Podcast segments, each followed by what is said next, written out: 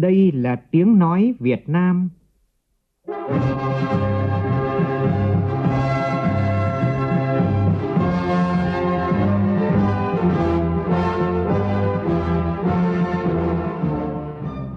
là tiếng nói Việt Nam, phát thanh từ Hà Nội, thủ đô nước Cộng hòa xã hội chủ nghĩa Việt Nam.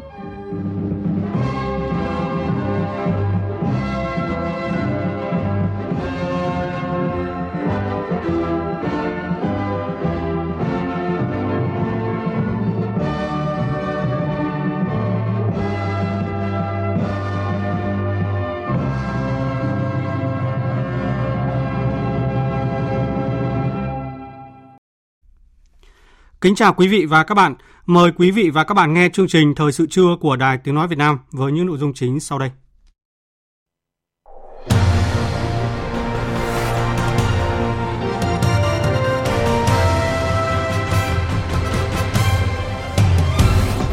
Quốc hội bế mạc kỳ họp thứ 6 thông qua nhiều quyết sách quan trọng, trong đó Quốc hội đồng ý tiếp tục giảm 2% thuế suất giá thuế giá trị gia tăng VAT từ ngày 1 tháng 1 năm 2024 đến hết ngày 30 tháng 6 năm 2024 đối với các nhóm hàng hóa dịch vụ đang áp dụng mức thuế suất thuế 10% trừ một số hàng hóa đặc thù.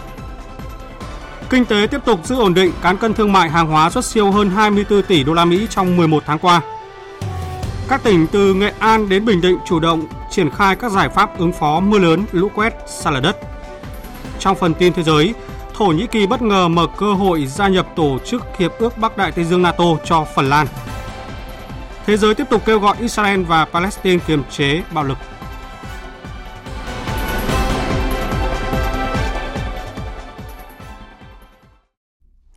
Bây giờ là tin chi tiết. Thưa quý vị và các bạn, sau 22 ngày rưỡi làm việc nghiêm túc, khẩn trương, khoa học, dân chủ và trách nhiệm cao, sáng nay tại hội trường Diên Hồng đã diễn ra phiên bế mạc kỳ họp thứ 6 Quốc hội khóa 15. Tổng Bí thư Nguyễn Phú Trọng, nguyên Tổng Bí thư Nông Đức Mạnh, nguyên Chủ tịch nước Nguyễn Xuân Phúc, nguyên Chủ tịch Quốc hội Nguyễn Văn An, nguyên Chủ tịch Quốc hội Nguyễn Thị Kim Ngân cùng các đồng chí lãnh đạo, nguyên lãnh đạo Đảng, Nhà nước, Mặt trận Tổ quốc Việt Nam tham dự phiên họp. Chủ tịch Quốc hội Vương Đình Huệ chủ trì phiên bế mạc. Tại kỳ họp này, Quốc hội đã biểu quyết thông qua 7 luật, 8 nghị quyết, thảo luận cho ý kiến 8 dự án luật khác, thảo luận quyết nghị nhiều nội dung quan trọng khác và ban hành nghị quyết chung của kỳ họp. Với những kết quả đã đạt được, có thể khẳng định kỳ họp thứ 6 Quốc hội khóa 15 đã thành công tốt đẹp, đáp ứng ngày càng tốt hơn yêu cầu thực tiễn. Tin của phóng viên Lê Tuyết.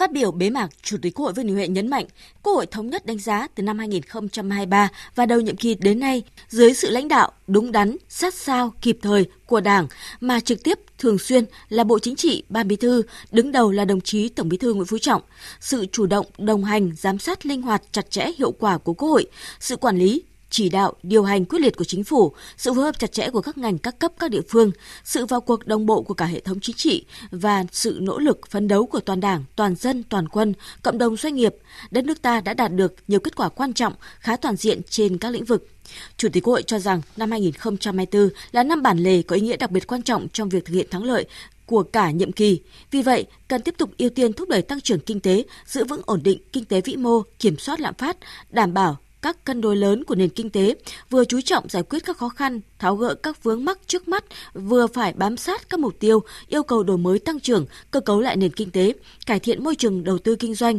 nâng cao năng suất, chất lượng, hiệu quả, sức cạnh tranh và năng lực nội sinh của nền kinh tế trên cơ sở thúc đẩy các đột phá chiến lược. Trong công tác lập pháp, Quốc hội đã xem xét biểu quyết thông qua hai nghị quyết quy phạm pháp luật và 7 luật. Quốc hội đã cho ý kiến lần đầu đối với 8 dự án luật như luật bảo hiểm xã hội sửa đổi, luật công nghiệp quốc phòng an ninh và động viên công nghiệp, luật đường bộ, luật trật tự an toàn giao thông đường bộ, luật thủ đô sửa đổi vân vân.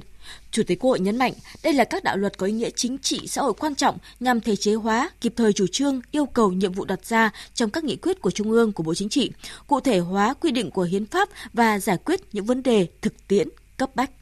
Các vị đại biểu Quốc hội đã phân tích thảo luận kỹ lưỡng các vấn đề lớn, quan trọng, nhất là các chính sách mới được đề xuất, đồng thời đóng góp nhiều ý kiến sâu sắc để các cơ quan nghiên cứu tiếp thu, bảo đảm thể chế hóa đầy đủ kịp thời các nghị quyết của Trung ương, quán triệt nguyên tắc những vấn đề thực tiễn đòi hỏi đã rõ, đã được thực tiễn chứng minh là đúng, có sự thống nhất cao thì kiên quyết thực hiện. Những vấn đề chưa rõ còn có nhiều ý kiến khác nhau thì tiếp tục nghiên cứu tổng kết thực tiễn thực hiện thí điểm khi cơ quan có thẩm quyền cho phép.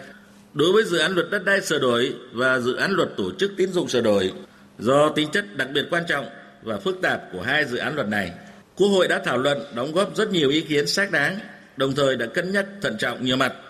và quyết định xem xét thông qua tại kỳ họp gần nhất để có thêm thời gian nghiên cứu, tiếp thu, làm rõ những vấn đề còn nhiều ý kiến khác nhau, bảo đảm chất lượng và tính khả thi của các dự án luật này sau khi được ban hành. Cũng tại kỳ họp này, Quốc hội đã tiến hành lấy phiếu tín nhiệm đối với 44 người giữ chức vụ do Quốc hội bầu hoặc phê chuẩn. Kết quả lấy phiếu tín nhiệm được công bố công khai, rộng rãi và nhận được sự đồng tình đánh giá cao của cử tri, nhân dân cả nước. Quốc hội đề nghị những người được lấy phiếu tiếp tục phát huy kết quả đạt được, khắc phục hạn chế để hoàn thành tốt trọng trách được Đảng, Nhà nước và nhân dân giao phó. Để các luật nghị quyết của Quốc hội sớm đi vào cuộc sống và phát huy hiệu quả, Quốc hội giao Ủy ban Thường vụ Quốc hội tổ chức quán triệt triển khai các luật nghị quyết đã được Quốc hội thông qua tại kỳ họp thứ 6. Chủ tịch Quốc hội Vương Đình Huệ đề nghị các đại biểu Quốc hội báo cáo cử tri cả nước kết quả kỳ họp, thường xuyên giữ mối liên hệ chặt chẽ, lắng nghe, phản ánh trung thực ý kiến và nguyện vọng của cử tri, nhất là về những vấn đề cấp bách nảy sinh trong thực tiễn, đòi hỏi phải có quyết sách kịp thời phù hợp, tích cực giám sát việc tổ chức thi hành hiến pháp và pháp luật, việc giải quyết các kiến nghị, khiếu nại, tố cáo của công dân. Trước khi bế mạc, Quốc hội thông qua 4 nghị quyết quan trọng, trong đó có nghị quyết về tiếp tục thực hiện một số nghị quyết của Quốc hội khóa 14 và từ đầu nhiệm kỳ khóa 15 đến hết kỳ họp thứ tư về giám sát chuyên đề, chất vấn và nghị quyết kỳ họp thứ 6 Quốc hội khóa 15. Nhóm phóng viên Đỗ Minh và Lại Hoa phản ánh.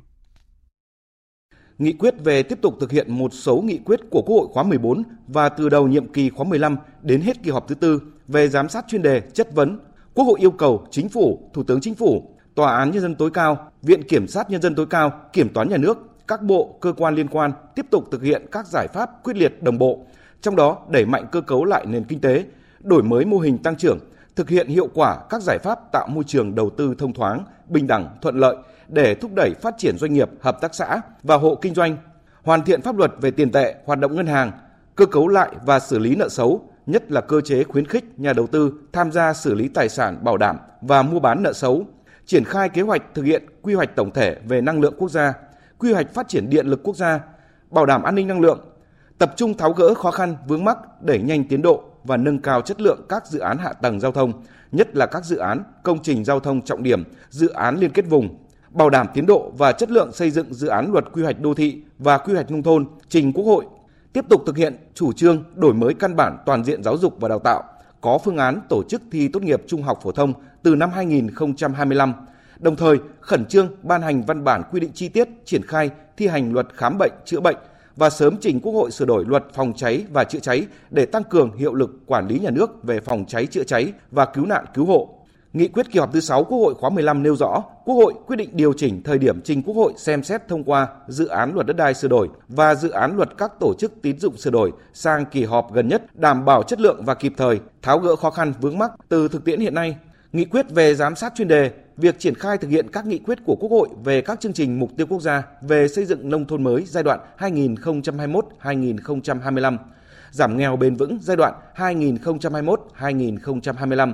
phát triển kinh tế xã hội vùng đồng bào dân tộc thiểu số và miền núi giai đoạn 2021-2030, đề ra các nhiệm vụ giải pháp chủ yếu, trong đó cho phép số vốn ngân sách nhà nước năm 2022 chưa thực hiện giải ngân hết trong năm 2023 được kéo dài thực hiện sang năm 2024 để các bộ, cơ quan trung ương và địa phương tiếp tục triển khai thực hiện.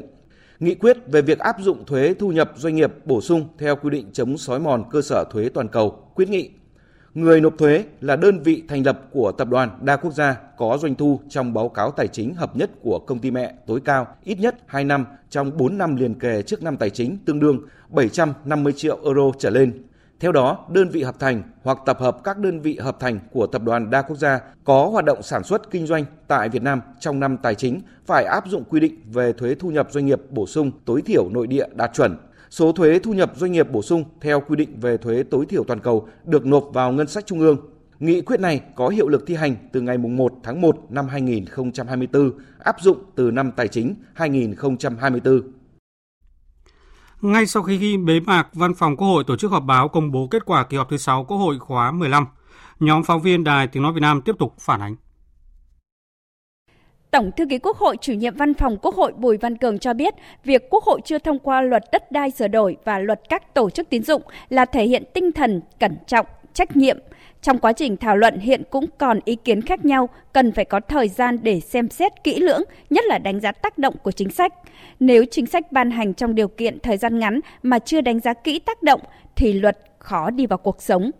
Việc chúng ta chưa thông qua luật đất đai thể hiện cái sự cẩn trọng kỹ lưỡng để làm sao các luật chúng ta ban hành phải đáp ứng yêu cầu của cuộc sống có cái sự bền vững và đặc biệt nó không xung đột và mâu thuẫn trồng chéo trong các bộ luật khác do đó mà phải rất cần thời gian, chứ không phải là vì phải thông qua ở tại kỳ họp này mà chúng ta cứ nhất trí để bấm nút thì sẽ làm cho cái hệ thống pháp luật có cái tính ổn định không giảm Liên quan đến câu hỏi của phóng viên về quy định cấm tuyệt đối với nồng độ cồn khi tham gia giao thông còn ý kiến khác nhau trong đại biểu Quốc hội và dư luận xã hội.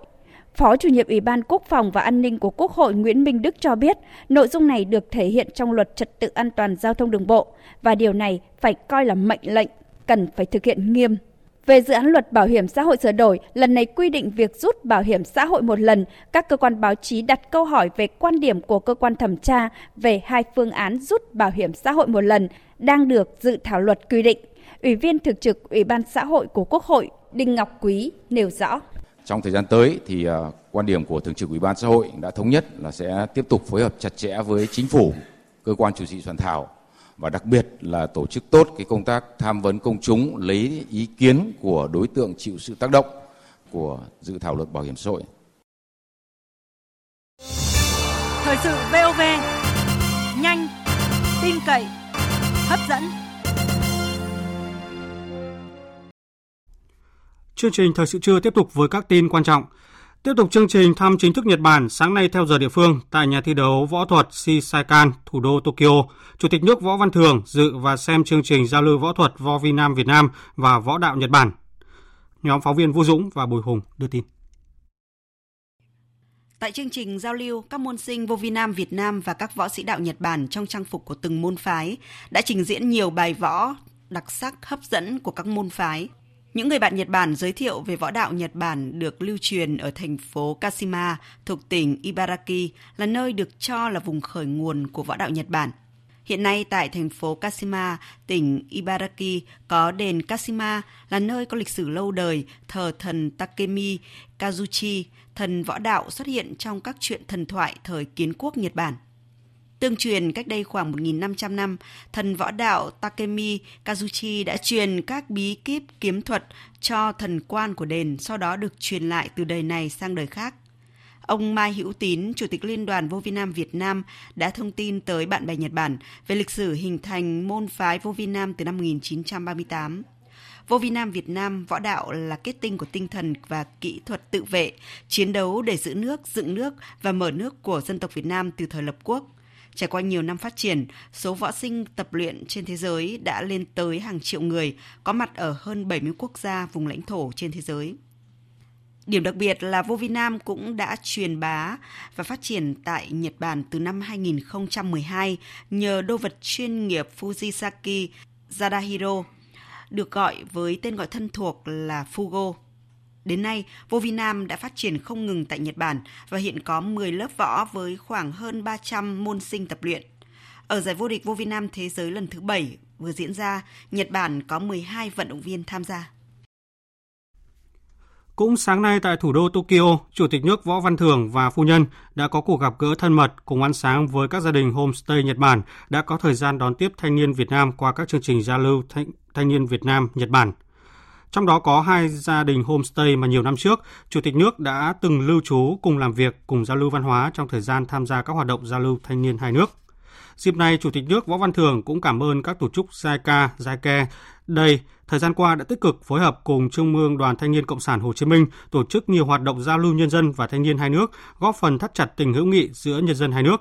Đại diện JICA và các tổ chức tham dự buổi gặp mặt cho biết, thời gian tới sẽ tăng cường triển khai các dự án thúc đẩy giao lưu văn hóa, giao lưu nhân dân và giao lưu thanh niên Việt Nam Nhật Bản tương xứng với quan hệ chính trị hai nước vừa được nâng cấp. Tối qua theo giờ địa phương tức dạng sáng nay theo giờ Việt Nam, Thủ tướng Phạm Minh Chính cùng phu nhân và đoàn đại biểu cấp cao Việt Nam đã tới thủ đô Ankara bắt đầu chuyến thăm chính thức Thổ Nhĩ Kỳ. Phóng viên Vũ Khuyên đưa tin. Đây là lần đầu tiên Thủ tướng Việt Nam có chuyến thăm chính thức Thổ Nhĩ Kỳ với kỳ vọng củng cố tin cậy chính trị và tạo động lực mới mang tính đột phá cho hợp tác của Việt Nam với Thổ Nhĩ Kỳ trong tất cả các lĩnh vực, từ kinh tế, thương mại, đầu tư tới các lĩnh vực hợp tác mới như là đổi mới sáng tạo, khoa học, công nghệ, năng lượng.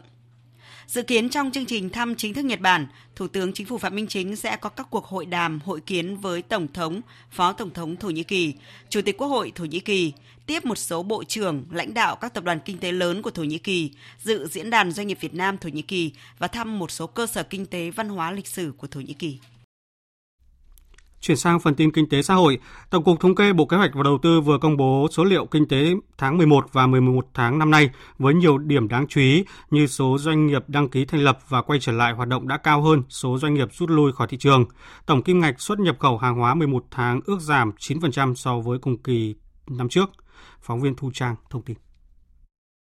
11 tháng, cả nước có hơn 201.000 doanh nghiệp đăng ký thành lập mới và quay trở lại hoạt động, tăng 3,5% so với cùng kỳ năm trước. Bình quân một tháng có 18.300 doanh nghiệp thành lập mới và quay trở lại hoạt động, gần 159.000 doanh nghiệp rút lui khỏi thị trường. Vốn đầu tư thực hiện từ ngân sách 11 tháng ước đạt gần 550.000 tỷ đồng, tương đương 75% kế hoạch năm.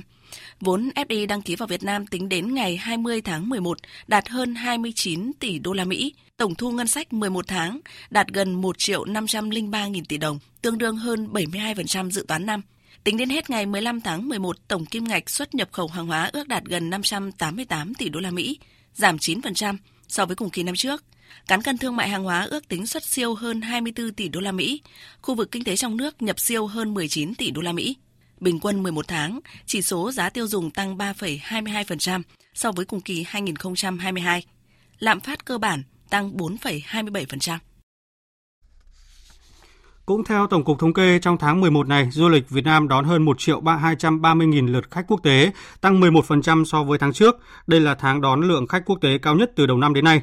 Tính đến hết tháng 11, tổng lượng khách quốc tế đến nước ta đạt hơn 11 triệu 200 nghìn lượt, gấp gần 4 lần so với cùng kỳ năm trước. Trong tháng 11, thị trường châu Âu có mức tăng trưởng tốt nhất trong các châu lục, tăng hơn 58% so với tháng trước đó. Doanh thu du lịch lữ hành 11 tháng qua ước đạt 34.000 tỷ đồng, tăng hơn 50% so với cùng kỳ năm trước. Hình ảnh du lịch Việt Nam được bạn bè quốc tế tiếp tục đánh giá cao. Thưa quý vị, như đã thông tin, hiện nay xuất khẩu tôm hùm bông tại các tỉnh Nam Trung Bộ sang Trung Quốc gặp khó do chưa chứng minh được nguồn gốc con giống.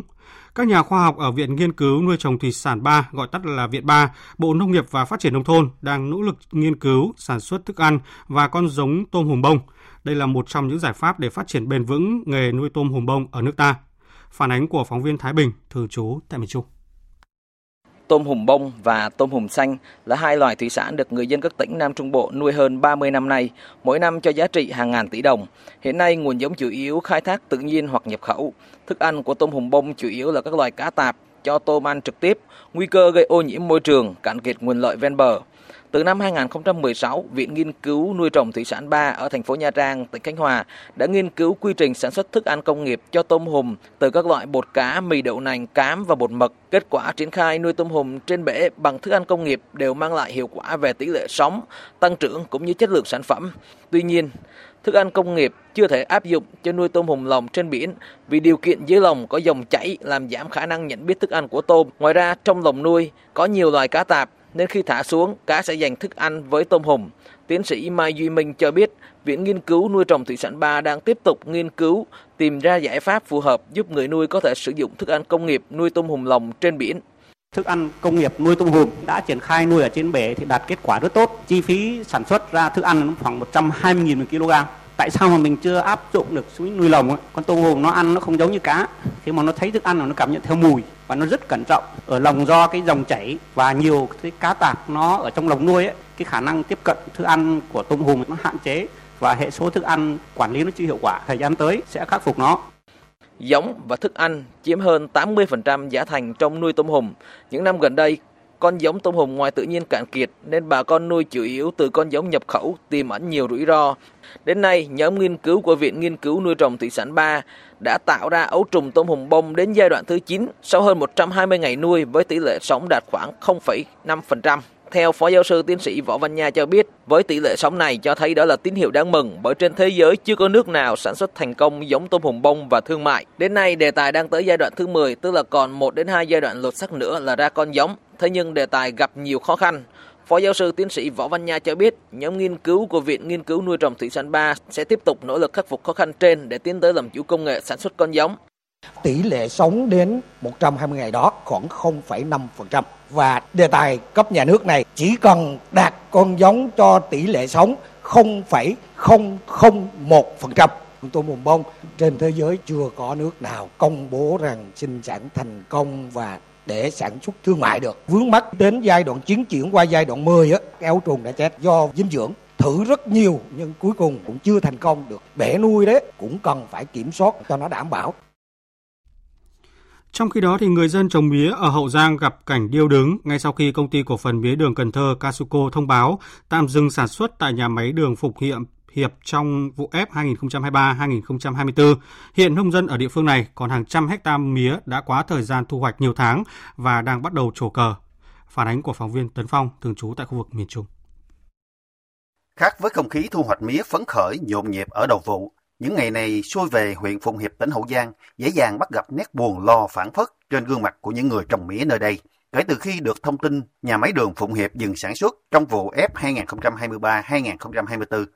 ông Phạm Phi Hùng ở ấp Quyết Thắng B, xã Hiệp Hưng cho biết. Nhà máy đường nói chung bây giờ đóng cửa thì coi như nông dân cũng bẩn chật lo lắng vấn đề tiêu thụ quá cũng khổ. Nói chung là bây giờ mua ngàn ba đó, ngàn ba là mình đốn á. Còn như mà nó đốn thì nó nó đốn thì ngàn. Thì giá ngàn thì giờ nó đốn thì ngàn đâu có lợi đâu. Nói chung là nếu mà cái giá ngàn thì coi như nông dân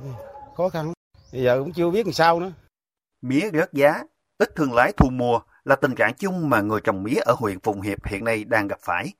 Theo lãnh đạo địa phương này, bên cạnh nhà máy đường Phụng Hiệp tạm dừng sản xuất, thì ở nhiều địa phương khác, nông dân trồng mía cũng bắt đầu bước vào thu hoạch mía, nên việc tiêu thụ mía chục của nông dân trong huyện cũng không còn nhiều như trước. Hiện địa phương cũng đang gặp khó trong việc xử lý đầu ra cho hơn 700 hecta mía còn lại trên đồng. Ông Lê Như Lê, Phó Chủ tịch Ủy ban Nhân dân huyện Phụng Hiệp cho biết,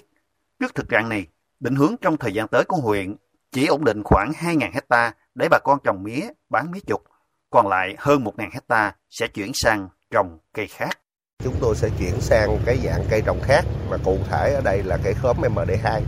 để à, tạo điều kiện thuận lợi cho cái việc mà tiêu thụ sản phẩm. Vì à, hiện tại đó thì chúng tôi à, cũng đã có làm việc với công ty Westfood của Cần Thơ đã đồng ý bao tiêu toàn bộ cái phần sản phẩm khoảng 2.000 à, mà cái cây khóm MD2 để ờ, cho cái làm nguyên liệu cho nhà máy thì ờ, với cái tinh thần như vậy thì ờ, chúng tôi cũng chỉ đạo cho các ngành và đặc biệt là bộ phận khuyến nông đề nghị bà con là không tiếp tục mở rộng cái diện tích mía để đảm bảo cho cái việc tiêu thụ trong cái thời gian sắp tới. Phóng viên Hà Nam đưa tin, Việt Nam có khoảng 7 triệu người khuyết tật, chiếm hơn 7% dân số từ 2 tuổi trở lên và là một trong những nước có tỷ lệ người khuyết tật khá cao so với tổng dân số ở khu vực châu Á Thái Bình Dương. Phần lớn người khuyết tật Việt Nam sống ở vùng nông thôn có cuộc sống rất khó khăn, trong đó có khoảng 10% người khuyết tật thuộc hộ nghèo và cận nghèo. Đây là thông tin được Ủy ban Quốc gia về người khuyết tật Việt Nam cho biết tại lễ kỷ niệm Ngày Quốc tế Người khuyết tật mùng 3 tháng 12 với chủ đề Thể thao hòa nhập vươn lên và diễn đàn lắng nghe tiếng nói của người khuyết tật. Sự kiện do Ủy ban Quốc gia về người khuyết tật Việt Nam phối hợp với Bộ Văn hóa Thể thao và Du lịch, Trung ương Đoàn Thanh niên Cộng sản Hồ Chí Minh, Hiệp hội Paralympic Việt Nam tổ chức vào sáng nay. Phát biểu tại buổi lễ, ông Nguyễn Văn Hồi, Thứ trưởng Bộ Lao động Thương binh và Xã hội, Phó Chủ tịch Ủy ban Quốc gia về người khuyết tật Việt Nam cho biết, hiện số người khuyết tật được tiếp cận với các chính sách chương trình chăm sóc khuyết tật của nhà nước và cộng đồng ngày càng tăng. Đến nay, trên 95% người khuyết tật có thẻ bảo hiểm y tế đã thành lập được 107 cơ sở giáo dục chuyên biệt dành cho trẻ em khuyết tật. Trên 1,6 triệu người khuyết tật được hưởng trợ cấp xã hội hàng tháng các bệnh viện đa khoa trung ương, tỉnh và huyện đều có khoa phục hồi chức năng và hàng năm chúng ta bảo đảm cho trẻ em khuyết tật được tiếp cận giáo dục, người khuyết tật được tiếp cận việc làm. Trên 19.000 người khuyết tật có hoàn cảnh khó khăn được hỗ trợ dạy nghề, tạo việc làm Tại lễ kỷ niệm, ban tổ chức đã trao huân chương lao động hạng 3 của Chủ tịch nước cho 22 huấn luyện viên, vận động viên thể thao là người khuyết tật và trao tặng bằng khen của Thủ tướng Chính phủ cho 11 huấn luyện viên, vận động viên đã có thành tích xuất sắc, nỗ lực tập luyện, thi đấu và mang minh vinh quang về cho Tổ quốc tại Đại hội Thể thao Người Khuyết tật Đông Nam Á lần thứ 12 ASEAN Para Games 12 tại Campuchia. Sáng nay, Tòa án Nhân dân thành phố Hồ Chí Minh mở phiên tòa xét xử sơ thẩm vụ án tham mô tài sản rửa tiền, vi phạm quy định về đấu thầu gây hậu quả nghiêm trọng xảy ra tại bệnh viện thành phố Thủ Đức, thành phố Hồ Chí Minh. Bị cáo Nguyễn Minh Quân, cựu giám đốc bệnh viện thành phố Thủ Đức và 8 đồng phạm hầu tòa trong vụ án. Theo cáo trạng của Viện Kiểm sát Nhân dân tối cao, bị cáo Quân lợi dụng chức vụ quyền hạn là giám đốc, chủ tài khoản quản lý tài sản của bệnh viện thành phố Thủ Đức chỉ đạo Nguyễn Văn Lợi thành lập sử dụng các công ty sân sau ký hợp đồng khống mua bán lòng vòng, nâng khống các giá các máy móc thiết bị, sau đó lập hồ sơ tham gia đấu thầu vào bệnh viện thành phố Thủ Đức. Quân chỉ đạo rút tiền để chiếm đoạt hơn 103,6 tỷ đồng, sau đó mua bất động sản và ô tô để rửa tiền. Quá trình điều tra, cơ quan tiến hành tố tụng tạm giữ hơn 14,73 tỷ đồng, kê biên 7 bất động sản của ba bị cáo. Vụ án dự kiến xét xử tới ngày 1 tháng 12 tới. Ủy ban Nhân dân tỉnh Cà Mau vừa kiến nghị Thủ tướng Chính phủ, Bộ Kế hoạch và Đầu tư, Bộ Tài chính xem xét hỗ trợ địa phương nguồn vốn 2.070 tỷ đồng để xử lý khắc phục sạt lở chiều dài gần 43 km bờ biển, trong đó có hơn 29 km bờ Biển Đông đang trong tình trạng sạt lở đặc biệt nguy hiểm.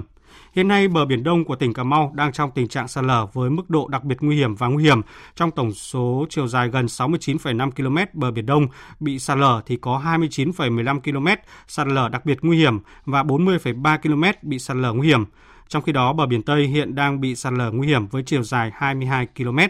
Dự báo thì tình hình sạt lở bờ biển tỉnh Cà Mau vẫn chưa có dấu hiệu dừng lại. Các vụ sạt lở bờ biển xảy ra liên tục hàng ngày nên nguy cơ rủi ro về tính mạng con người và tài sản luôn hiện hữu nếu không khắc phục kịp thời.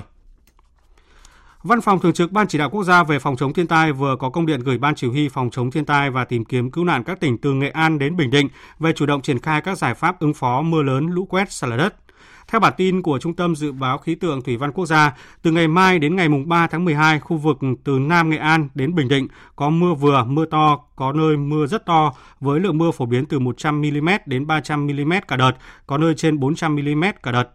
Và tiếp theo là một số thông tin thời tiết đáng chú ý.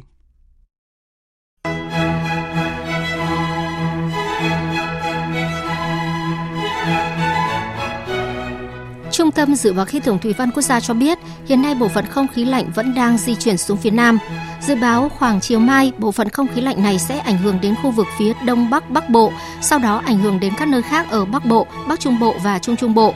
Gió Đông Bắc trong đất liền mạnh cấp 3, vùng ven biển cấp 4, cấp 5, giật cấp 6. Từ đêm mai ở khu vực Bắc Bộ và Bắc Trung Bộ trời chuyển rét, vùng núi Bắc Bộ có nơi rét đậm, rét hại. Trong đợt không khí lạnh này, nhiệt độ thấp nhất ở Bắc Bộ và Bắc Trung Bộ phổ biến trong khoảng 15 đến 18 độ.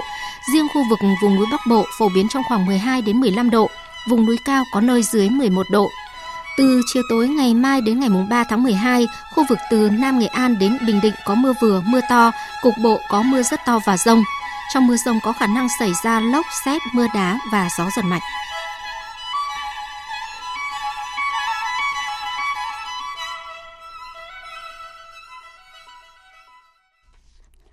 Chuyển sang phần tin thế giới, hy vọng về gia hạn thỏa thuận ngừng bắn tại Gaza tiếp tục được nhen nhóm khi hôm qua Hamas thả thêm 12 con tin, đợt thả con tin thứ 5 trong những ngày qua. Tổng hợp của biên tập viên Hạnh Phúc. Trong bối cảnh thỏa thuận ngừng bắn sẽ hết hiệu lực vào hôm nay 29 tháng 11, cộng đồng quốc tế vẫn đang tiến hành các nỗ lực không mệt mỏi kêu gọi Israel và Hamas kéo dài thỏa thuận vì lợi ích của dân thường trong khu vực. Tổng thư ký NATO Jens Stoltenberg khẳng định việc tiếp tục gia hạn thỏa thuận có ý nghĩa vô cùng quan trọng. Uh, Tôi hoan nghênh thỏa thuận giữa Hamas và Israel. Thỏa thuận đã tạo điều kiện cho việc thả con tin và cung cấp thêm viện trợ nhân đạo. Tôi kêu gọi gia hạn thời gian thỏa thuận. Điều này sẽ mang lại sự cứu trợ rất cần thiết cho người dân Gaza và thả thêm con tin. Những đau khổ mà chúng ta đã chứng kiến cho thấy sự cần thiết phải có một giải pháp chính trị lâu dài. The suffering we have seen underlines the need for a lasting political solution. Hôm qua, Ngoại trưởng các nước thuộc nhóm nền kinh tế phát triển G7 ra tuyên bố chung ủng hộ lệnh ngừng bắn kéo dài hơn cũng như các lệnh tạm ngừng bắn tiếp theo trong tương lai giữa Israel và Hamas ở giải Gaza. Cũng trong ngày hôm qua, lãnh đạo cơ quan tình báo ba nước Mỹ, Ai Cập và Israel đã đồng loạt tới thủ đô Doha của Qatar để họp bàn về giai đoạn tiếp theo của thỏa thuận. Tổng thư ký Liên Hợp Quốc Antonio Guterres mới đây kêu gọi Hamas và Israel thực thi một thỏa thuận ngừng bắn nhân đạo toàn diện thay vì thỏa thuận tạm thời và cho biết Liên Hợp Quốc sẽ bằng mọi cách để tiếp tục hỗ trợ các nỗ lực này. Theo các nguồn tin, nhiều khả năng thỏa thuận ngừng bắn sẽ được kéo dài thêm 2 đến 3 ngày nữa với các điều kiện như cũ. Tuy nhiên, dư luận lo ngại với tuyên bố mới đây của Thủ tướng Israel Netanyahu về việc sau thỏa thuận ngừng bắn, Israel sẽ tiếp tục dốc sức tiêu diệt Hamas, thì tương lai để các bên đạt được một thỏa thuận rộng lớn hơn hướng tới sự ngừng bắn vĩnh viễn sẽ là rất mong manh. Trong khi đó, Nhà Trắng thông báo Mỹ đã chuyển bằng máy bay hơn 24 tấn vật tư y tế và lương thực cho các trung tâm hậu cần nhân đạo tại Ai Cập để chuyển tới cho người dân tại giải Gaza. Đây là chuyến bay chở hàng viện trợ đầu tiên của Mỹ đến khu vực kể từ khi xung đột Hamas-Israel bùng phát vào ngày 7 tháng 10 vừa qua. Các nhà hòa giải Qatar thì cho biết thỏa thuận ngừng bắn Hamas và Israel đã được gia hạn thêm 2 ngày đến ngày 30 tháng 11, mở đường cho các chuyến hàng viện trợ nhân đạo tiếp tục tiến vào tất cả các khu vực của giải Gaza. Theo giới chức Mỹ, trong 4 ngày đầu của lệnh ngừng bắn, 800 xe tải chở hàng viện trợ đã tiến vào các khu vực phía nam của Gaza từ Ai Cập. Diễn ra tại thủ đô Bruxelles của Bỉ, cuộc họp ngoại trưởng tổ chức Hiệp ước Bắc Đại Tây Dương NATO đã phải gác lại một loạt vấn đề nóng từ tăng cường viện trợ cho Ukraine đến tiến trình gia nhập khối của Thụy Điển. Trong bối cảnh liên tiếp các cuộc khủng hoảng xảy ra tại châu Âu và Trung Đông, NATO đang cho thấy sự bế tắc trong việc đưa ra quyết định. Biên tập viên Thu Hoài tổng hợp thông tin.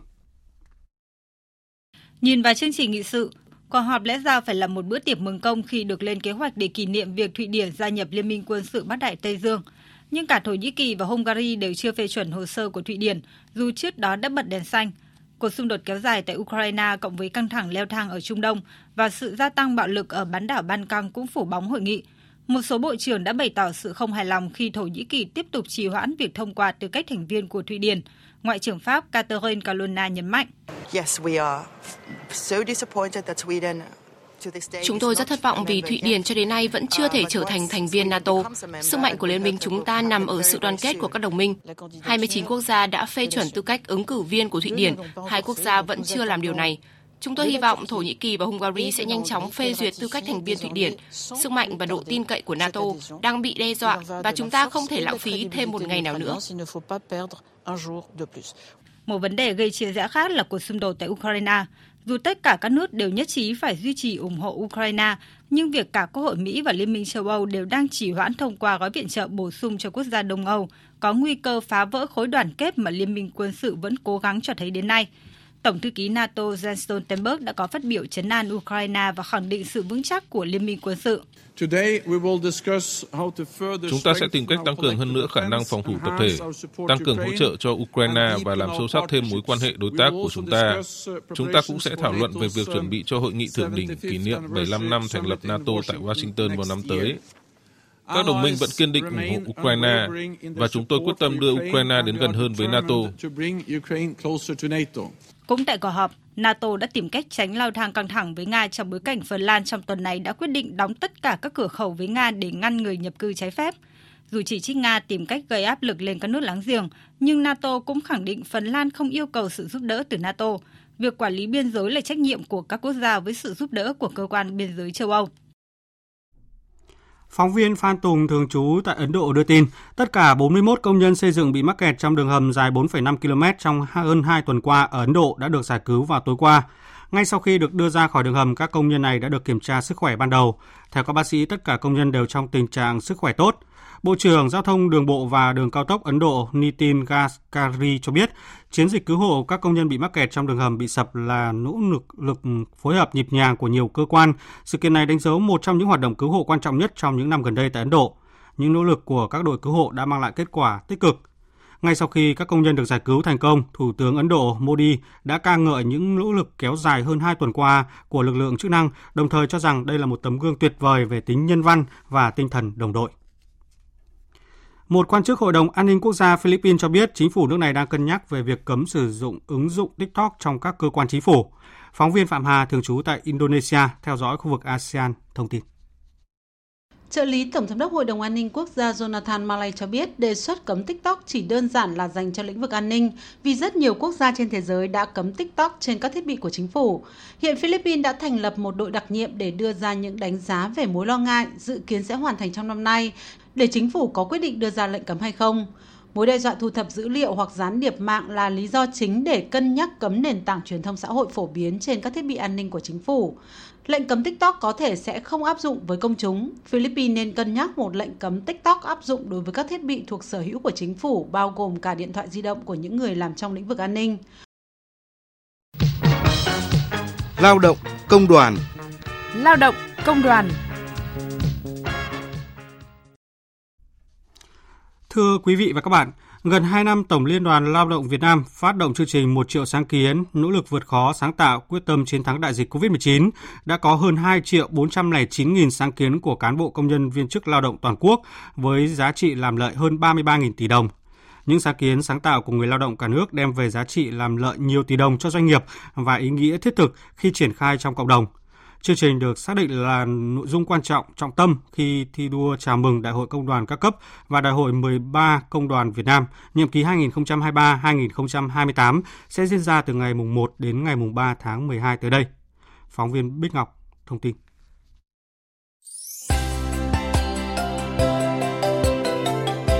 Kỹ sư Nguyễn Văn Đông làm việc tại công ty trách nhiệm hữu hạn LG Innotech Việt Nam có trụ sở ở thành phố Hải Phòng, thường bắt đầu ngày mới làm việc tại dây chuyền chuyển đổi lô hàng. Để rút ngắn được thời gian dừng máy khi chuyển đổi lô hàng, kỹ sư Nguyễn Văn Đông và các đồng nghiệp đã cân nhắc đến việc đưa lô hàng mới vào kiểm tra sớm hơn, ngay khi lô hàng cũ còn khoảng 10 sản phẩm nữa mới hoàn thiện việc kiểm tra. Theo đó, công nhân thao tác sẽ căn cứ vào cảnh báo trên màn hình máy tính để đưa lô hàng vào sớm hơn và máy chủ cần dừng ở phút 1,35 thay vì 6 phút như trước để lấy toàn bộ lô hàng cũ ra ngoài sau khi việc kiểm tra đã hoàn thành. Sáng kiến cải tiến kỹ thuật của anh và các đồng nghiệp góp phần làm lợi hơn 76 tỷ đồng sau 4 tháng rưỡi áp dụng triển khai. Kỹ sư Nguyễn Văn Đông cho biết. Trước khi mà áp dụng việc cải tiến này ấy, thì à, một cái thiết bị up down của bọn em ấy sẽ phải dừng à, 42 phút trên một ngày cho cái việc thay lót khi đó cái sản lượng của một máy nó sẽ chỉ đạt tầm 2.800 à, sản phẩm một giờ mà sau khi mà mình áp dụng cái cái ý tưởng cải tiến này vào ấy thì cái thời gian dừng máy để cho cái việc thay lót ấy sẽ giảm xuống chỉ khoảng tầm uh, hơn 20 phút thôi. Với cái thời gian mà thêm 20 phút chạy máy đấy thì bên em đã tăng được uh, 100 sản phẩm trên một, một ngày cho một máy thì uh, tương ứng với khoảng tầm gần 3% sản lượng uh, của một máy trong một ngày. Còn sáng kiến của kỹ sư Ngô Văn Quốc, công ty chế biến khí Vũng Tàu, đơn vị trực thuộc Tổng công ty khí Việt Nam, giúp tối ưu nguồn khí bypass V101A khi tiếp nhận nguồn khí Nam Côn Sơn 2 để gia tăng hiệu quả sản xuất của nhà máy xử lý khí dinh cố, giúp làm lợi 292 tỷ đồng. Trong đó chưa bao gồm phần giá trị làm lợi từ việc gia tăng doanh thu khí khoảng 523 tỷ đồng, ước tính trên lượng khí khô gia tăng cung cấp cho khách hàng 67,4 triệu mét khối. Sáng kiến này đã được nhận bằng khen của Thủ tướng Chính phủ tháng 10 năm 2023. Tổng lượng khí về bờ lúc này là khoảng 10,6 triệu mét khối một ngày đêm, dẫn tới cái việc mà bọn em phải thực hiện ờ, bypass hết một nửa công suất nhà máy không được thu hồi cái nguồn sản phẩm chất lượng cao có giá trị kinh tế cao như là LPG và condensate thì từ cái thực tiễn thì nhóm tác giả chúng em đã ngồi họp lại và mình sẽ tìm được cái giải pháp nào mà mà mình bypass cái nguồn khí mà ít cái ít cái nguồn, cái sản phẩm có giá trị cao này, thì từ đó nhóm chúng em đã đưa ra cái giải pháp chỉ đưa cái thành phần khí có chất lượng, ít cái sản phẩm có giá trị cao cho khách hàng để mình tối đa cái thu hồi sản phẩm LPG và condensate. Các sáng kiến của người lao động không chỉ mang lại giá trị làm lợi lớn cho doanh nghiệp, mà còn đem lại giá trị thiết thực hiệu quả khi triển khai trong cuộc sống. Đơn cử như sáng kiến, mô hình xét nghiệm phòng bệnh tan máu bẩm sinh tại trạm y tế của chị Nguyễn Thị Thu Hiền, Chủ tịch Công đoàn Tri Cục Dân số Kế hoạch hóa Gia đình, Liên đoàn Lao động tỉnh Hòa Bình. Bệnh này là bệnh di truyền phổ biến nhất trên thế giới. Hiện nay đang thực hiện ở Viện Huyết học truyền máu Trung ương, Bệnh viện Nhi Trung ương. Vậy thì làm sao những cháu bé ở vùng sâu, vùng xa, đồng bào dân tộc thiểu số ở vùng 3 có thể tiếp cận được cái dịch vụ này? Khi làm một chương trình trong giai đoạn 2021-2023, chúng tôi phát hiện ra hơn 300 cháu mang gen bệnh đồng nghĩa với việc là chúng tôi đã phòng bệnh cho rất nhiều người không bị cái bệnh nặng này nữa Gần 2 năm Tổng Liên đoàn Lao động Việt Nam phát động chương trình một triệu sáng kiến, nỗ lực vượt khó sáng tạo, quyết tâm chiến thắng đại dịch COVID-19. Đã có hơn 2 triệu 409 nghìn sáng kiến của cán bộ công nhân viên chức người lao động toàn quốc, với giá trị làm lợi hơn 33.000 tỷ đồng. Các sáng kiến đa dạng trên mọi lĩnh vực công tác, có giá trị làm lợi cao, tạo ra sản phẩm mới, công nghệ mới, nâng cao năng suất lao động, cải thiện đời sống và môi trường làm việc nhiều sáng kiến trong lĩnh vực giáo dục, sáng tạo công cụ, dụng cụ học tập, xây dựng phương pháp dạy và học tiên tiến, sáng kiến ứng dụng công nghệ thông tin cải cách thủ tục hành chính, sáng kiến vì cộng đồng cho các lĩnh vực y tế nâng cao chất lượng phục vụ, chăm sóc sức khỏe nhân dân và phòng chống dịch hiệu quả, sáng kiến giải pháp góp phần xây dựng và phát triển nông nghiệp nông thôn. Phó Chủ tịch Thường trực Tổng Liên đoàn Lao động Việt Nam Trần Thanh Hải cho rằng. Chúng tôi nghĩ rằng là cái hiệu quả đó không chỉ là cái hiệu quả giá trị làm lợi mà để ghi nhận cho chính cá nhân người ta tạo ra cái sáng kiến đó, mà cái hiệu quả làm lợi đó chính là hiệu quả chung mà của đơn vị đó sẽ thừa hưởng và rộng hơn là xã hội của chúng ta. Mặt khác là chúng tôi cũng đang mong muốn các cấp công đoàn hãy tạo ra nhiều cơ hội hơn nữa để cho những người đã có sáng kiến trong thời gian vừa qua họ có dịp gặp gỡ với nhau cùng với nhau trao đổi về những suy nghĩ của sáng kiến và sẽ có nhiều người hơn tham gia với sáng kiến một cách rất thân cơ. Sáng kiến cải tiến đối với cái người lao động á, trở thành là một nhiệm vụ của người lao động. Bất cứ làm ở khâu nào, người lao động đều có thể có sáng kiến. Nhưng cái hay của đơn vị đó là tổ chức cho những người lao động đấy để tạo ra sáng kiến. Các sáng kiến đã thể hiện được sức sáng tạo và trí tuệ của lao động Việt Nam, kịp thời thích ứng với điều kiện sống làm việc, góp phần quan trọng vào việc ổn định hoạt động sản xuất kinh doanh của doanh nghiệp.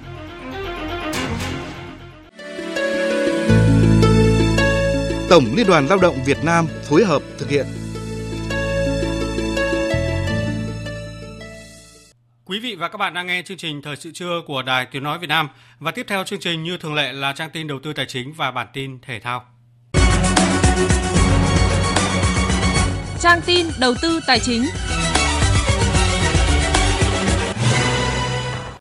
Thưa quý vị và các bạn, sáng nay giá vàng trong nước tiếp tục đà tăng sốc với mức tăng cao nhất trên 1 triệu đồng một lượng, lên vượt ngưỡng 73 triệu đồng một lượng.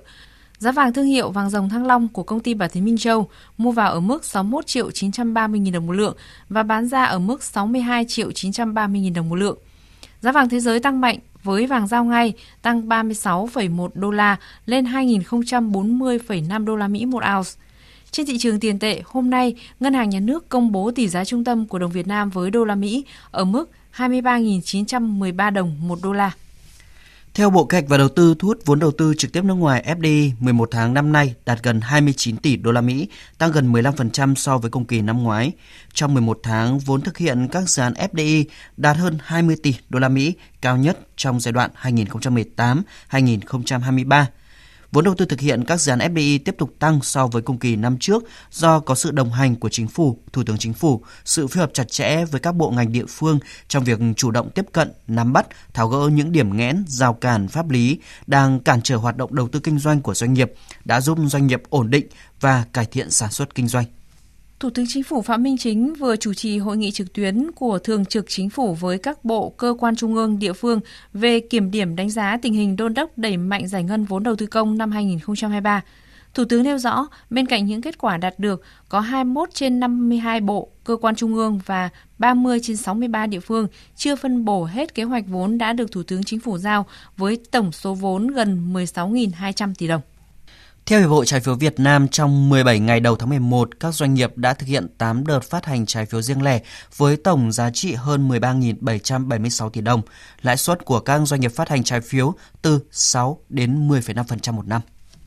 Diễn biến thị trường chứng khoán sáng nay với thanh khoản chủ động gia tăng trở lại của các nhà đầu tư và giúp thị trường giữ vững mốc 1.080 điểm nên có thể coi vùng điểm này vẫn đang là hỗ trợ đáng tin cậy trong ngắn hạn – Chốt phiên giao dịch sáng nay, VN Index đạt 1.098,09 điểm, HN Index đạt 225,46 điểm, còn Upcom Index đạt 84,44 điểm. Đầu tư tài chính biến cơ hội thành hiện thực. Đầu tư tài chính biến cơ hội thành hiện thực.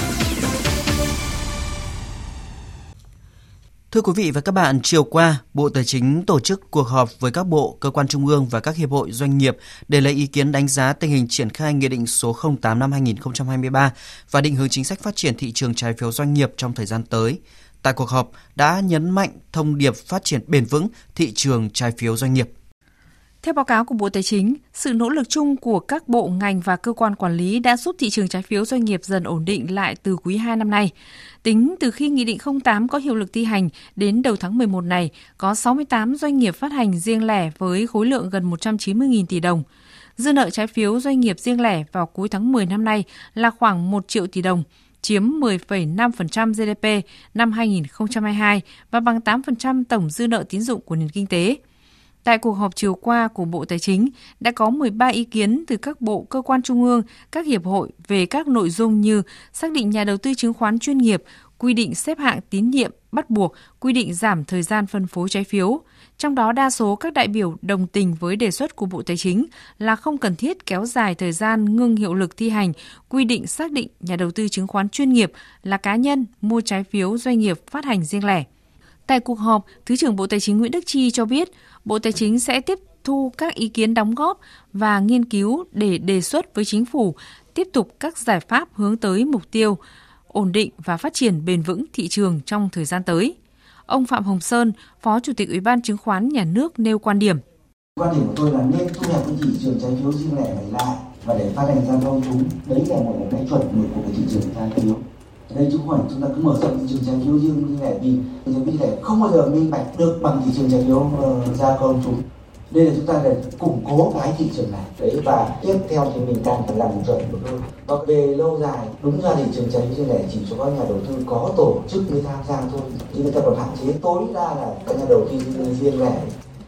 Lãnh đạo Bộ Tài chính khẳng định sẽ thường xuyên theo dõi đôn đốc các doanh nghiệp thanh toán nợ trái phiếu, tăng cường công tác thanh tra, giám sát chấn chỉnh và xử lý vi phạm. Công tác truyền thông cũng được tăng cường để khôi phục niềm tin cho nhà đầu tư.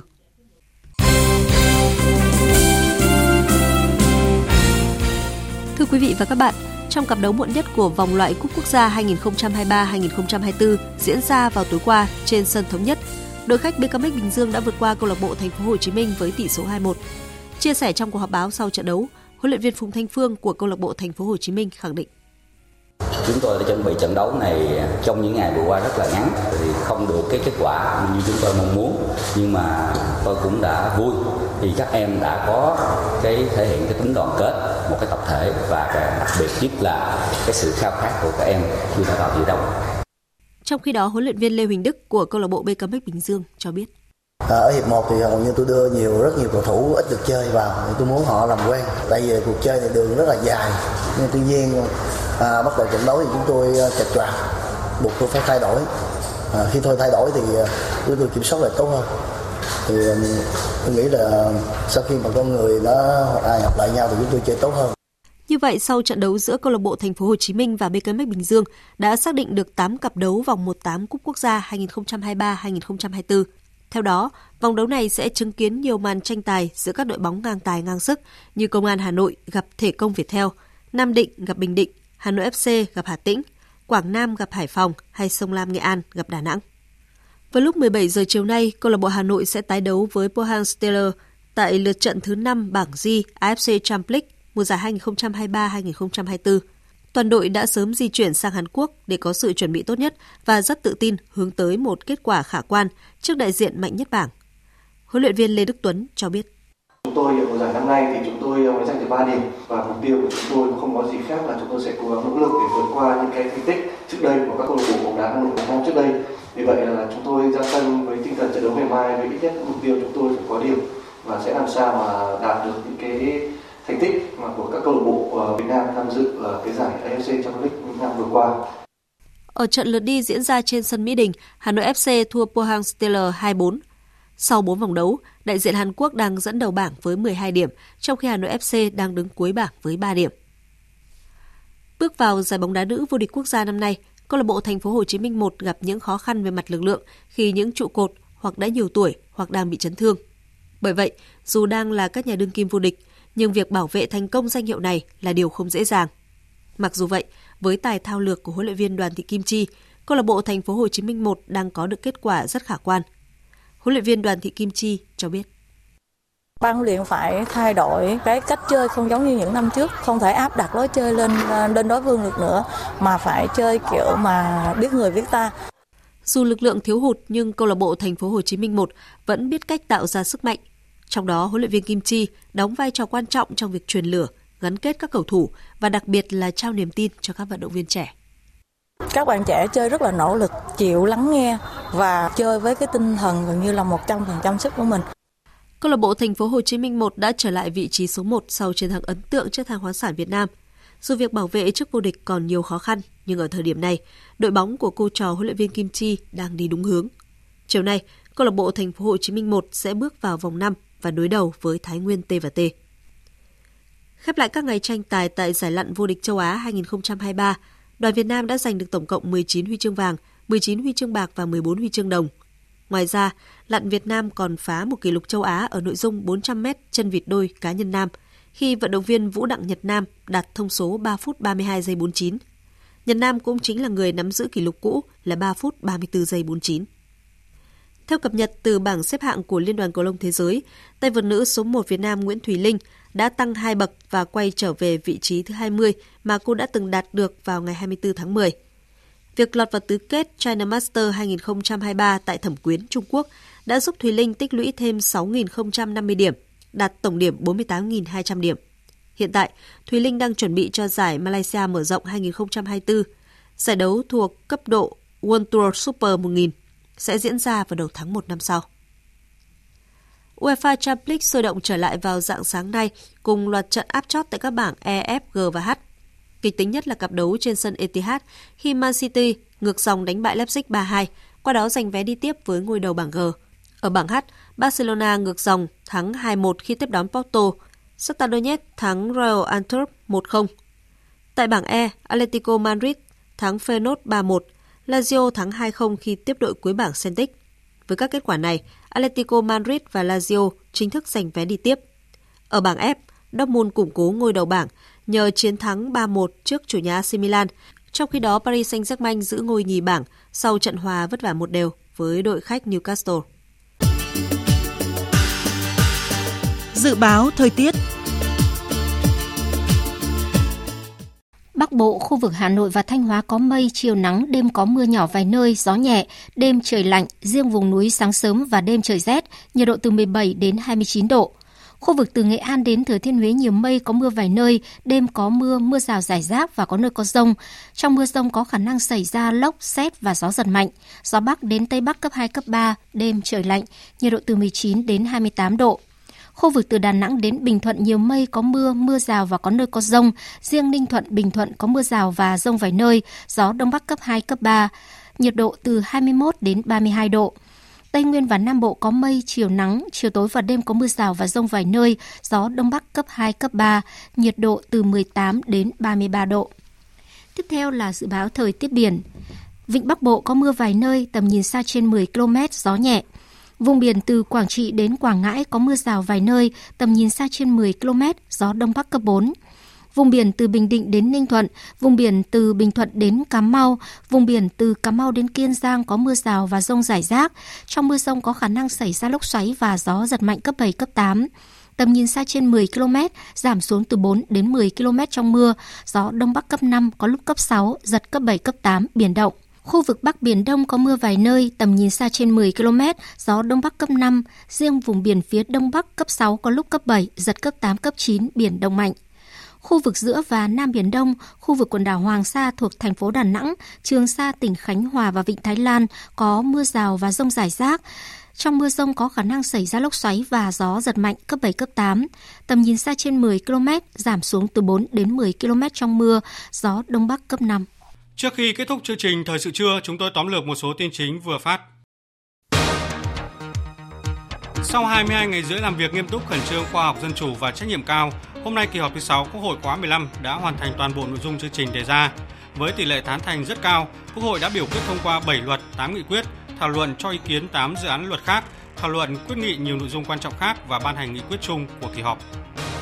Tổng cục Thống kê Bộ Kế hoạch và Đầu tư vừa công bố số liệu kinh tế tháng 11 và 11 tháng của năm nay với nhiều điểm đáng chú ý như số doanh nghiệp đăng ký thành lập và quay trở lại hoạt động đã cao hơn số doanh nghiệp rút lui khỏi thị trường. Tổng kim ngạch xuất nhập khẩu hàng hóa 11 tháng ước giảm 9% so với cùng kỳ năm trước. Lượng khách quốc tế đến Việt Nam đạt gần 70% thời điểm chưa xảy ra đại dịch Covid-19. Hy vọng về một thỏa thuận ngừng bắn tại Gaza tiếp tục được nhen nhóm khi hôm qua Hamas thả thêm 12 con tin, đợt thả con tin thứ năm trong những ngày qua. Theo các nguồn tin, nhiều khả năng thỏa thuận ngừng bắn sẽ được kéo dài thêm 2 đến 3 ngày nữa với các điều kiện như cũ.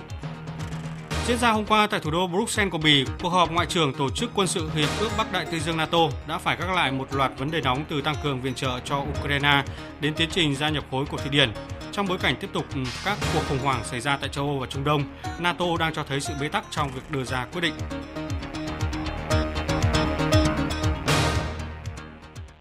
Đến đây chúng tôi kết thúc chương trình Thời sự trưa của Đài Tiếng Nói Việt Nam. Chương trình do các biên tập viên Duy Quyền, Minh Châu, Thu Hòa, Nguyễn Hằng tổ chức biên soạn và thực hiện, cùng sự tham gia của kỹ thuật viên Thanh Tùng, chịu trách nhiệm nội dung Nguyễn Thị Tuyết Mai. Cảm ơn quý vị đã quan tâm lắng nghe. Kính chào và hẹn gặp lại.